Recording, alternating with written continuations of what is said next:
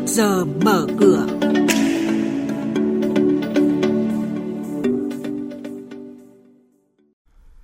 Thưa quý vị và các bạn, những tín hiệu tích cực về triển vọng phát triển doanh nghiệp, vi phạm quy định pháp luật chứng khoán, nhiều doanh nghiệp bị xử phạt và nhận định diễn biến giao dịch tại Sở Giao dịch Hàng hóa Việt Nam. Đó là những nội dung đáng chú ý sẽ có trong chuyên mục trước giờ mở cửa sáng nay. Bây giờ là nội dung chi tiết.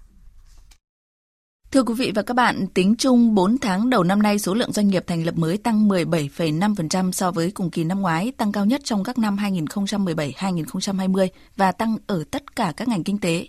Đây là những tín hiệu tích cực về triển vọng phát triển doanh nghiệp trong thời gian tới. Tính đến cuối tháng 4, hơn 12 tỷ đô la Mỹ là tổng vốn đăng ký cấp mới điều chỉnh và góp vốn mua cổ phần của nhà đầu tư nước ngoài, bằng 99,3% so với cùng kỳ năm ngoái. Vốn thực hiện của dự án đầu tư trực tiếp nước ngoài ước đạt hơn 5 tỷ đô la Mỹ, tăng 6,8% so với cùng kỳ năm 2020. Theo nhận định của Savin Việt Nam, thị trường văn phòng cho thuê đang được đánh giá là điểm sáng của ngành bất động sản khi mà tỷ lệ hấp thụ vẫn đạt ở mức cao hơn 90%. Đồng thời đây cũng là lĩnh vực ưu tiên hàng đầu trong danh mục đầu tư của các nhà đầu tư trong và ngoài nước trong vòng 5 năm tới. Quý thính giả đang nghe chuyên mục Trước giờ mở cửa phát sóng trên kênh Thời sự VV1 từ thứ 2 đến thứ 6 hàng tuần trong theo dòng Thời sự sáng. Diễn biến thị trường chứng khoán Biến động giá hàng hóa được giao dịch liên thông với thế giới trên Sở Giao dịch Hàng hóa Việt Nam.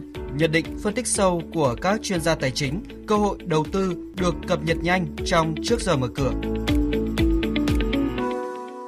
Thưa quý vị và các bạn, Ủy ban Chứng khoán Nhà nước đã ra quyết định xử phạt hành chính 6 nhà đầu tư, gồm 2 tổ chức và 4 cá nhân, với tổng số tiền phạt lên tới 265 triệu đồng, do báo cáo công bố thông tin không đúng thời hạn, vi phạm quy định pháp luật quản trị công ty, không báo cáo về việc dự kiến giao dịch. Nhiều công ty chứng khoán đã lập kế hoạch kinh doanh năm nay ở mức cao – theo các chuyên gia, tiềm năng tăng giá của thị trường chứng khoán Việt Nam vẫn còn rất lớn. Việc lãi suất được duy trì ở mức thấp khiến cho chứng khoán tiếp tục trở thành kênh đầu tư sinh lời hấp dẫn với nhà đầu tư trong nước trong năm nay. Ngoài ra, định giá của thị trường chứng khoán Việt Nam vẫn khá hấp dẫn so với các nước trong khu vực châu Á. Triển vọng nâng hạng từ thị trường cận biên lên thị trường mới nổi được xem là những điểm nhấn quan trọng giúp thu hút dòng vốn ngoại. Về diễn biến trên thị trường chứng khoán, thưa quý vị và các bạn, các chỉ số chứng khoán đã giảm mạnh ngay khi mở cửa phiên hôm qua, phiên giao dịch đầu tiên của tháng 5.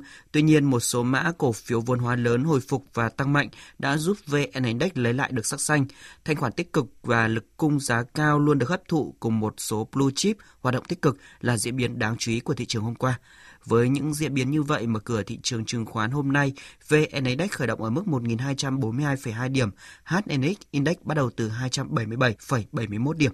Tiếp theo là các thông tin và diễn biến mới nhất trên thị trường hàng hóa được giao dịch liên thông với thế giới tại Sở Giao dịch Hàng hóa Việt Nam. Mời quý vị và các bạn nghe những nhận định của bà Nguyễn Thị Thương, chuyên viên phân tích thị trường Trung tâm tin tức hàng hóa Việt Nam.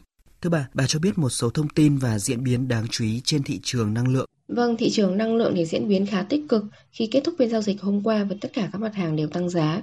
Mà cụ thể là giá dầu thô WTI đã tăng 1,8% lên 65,69 USD một thùng, còn giá dầu thô Brent đã tăng 1,9% lên 68,88 USD một thùng. Tuy nhiên thì đà tăng của giá dầu bị hạn chế lại do đại dịch Covid-19 diễn biến phức tạp tại các nước châu Á như là Ấn Độ và Brazil. Còn bên cạnh dầu thô thì giá khí tự nhiên cũng tăng do sản lượng nhập khẩu tăng mạnh tại các nước như là Trung Quốc và Ấn Độ khi các quốc gia này chuẩn bị vận hành hệ thống điều hòa vào mùa hè. Và điều này thì đã giúp cho chỉ số MXV Index tăng lượng tăng 1,6% lên 2.905 điểm. Vâng, những yếu tố nào đã tác động lên xuống của giá dầu trong thời gian gần đây thưa bà? Giá dầu thô thì nhận được sự hỗ trợ khi thành phố New York của Mỹ có kế hoạch dỡ bỏ hầu hết các lệnh giãn cách trong tháng này, cùng với các kế hoạch của Liên minh châu Âu nhằm giảm bớt tác động xấu của đại dịch COVID-19 Bên cạnh đó thì tuần này diễn biến đại dịch tại châu Á cũng như là tình hình tiêm chủng vaccine tại phương Tây sẽ là yếu tố ảnh hưởng lớn đến giá dầu. Về trung hạn thì thị trường kỳ vọng vào nhu cầu năng lượng tại Mỹ và các nước châu Âu sẽ gia tăng trong nửa cuối năm nay nhờ các biện pháp nới lỏng phong tỏa giúp tăng nhu cầu đi lại của đường bộ và đường hàng không. Vâng, xin trân trọng cảm ơn bà với những thông tin vừa rồi.